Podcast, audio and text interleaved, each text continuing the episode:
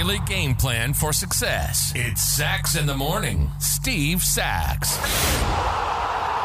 Hi, Steve Sax here with Sax in the Morning. And a beautiful new week as we're starting comes to mind. April 15th, just 10 days ago, we were celebrating Jackie Robinson Day.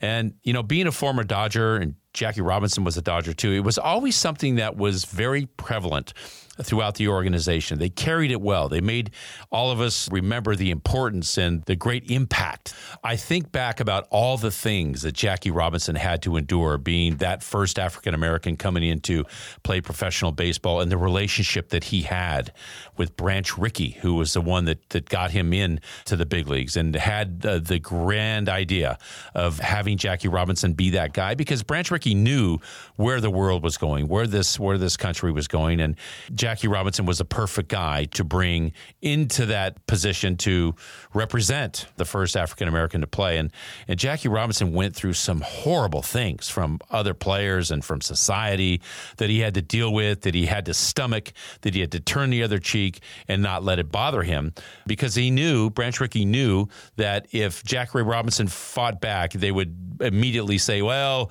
there's a guy that doesn't belong. You see why he doesn't belong here. And uh, Branch Rickey saw that ahead of time. So the great influence that he had by shepherding some of the things that Jackie Robinson was going to have to go through was uh, extremely impactful. Now, the man that brought me up to the major leagues was a guy named Al Campanis. He was the general manager of the Dodgers for a long, long time. He was a disciple of Branch Rickey.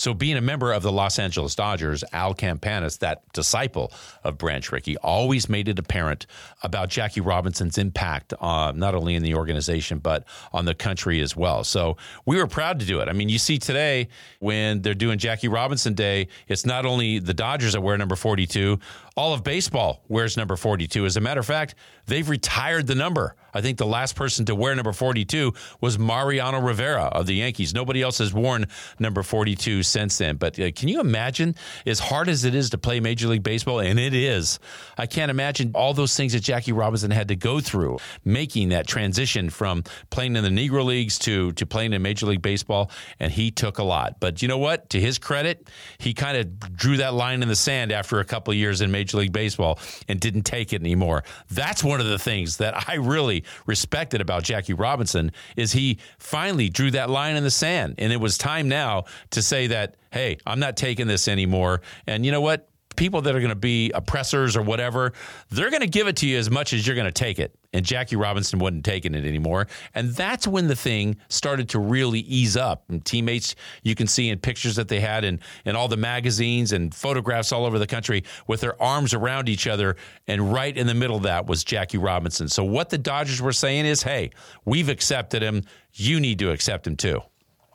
So I think about April 15th, it was Jackie Robinson Day. It really is a time to be thankful to be grateful that the country has come this far, that we don't have to deal with some of the ugly sins that the country's had before, but we can celebrate all the great things that the country has done. And bringing Jackie Robinson into Major League Baseball, tell you what, we're all a lot better for it. So I want to read to you a quote from Branch Rickey. He said this Someday I'm going to have to stand before God. And if he asks me why I didn't let that Jackie Robinson fellow play ball, I don't think saying because the color of his skin would be a good enough answer. Right on, Branch Rickey. And that's my short for today. If you like what you heard, give us a positive review, subscribe, and share. Also, don't forget to go to our website at saxinthemorning.com if you want to get into the swag store. Hit the shop button, and uh, believe me, it's all there for you hats, mugs, tumblers, v necks, visors, you name it. Go take advantage of the swag store at saxinthemorning.com.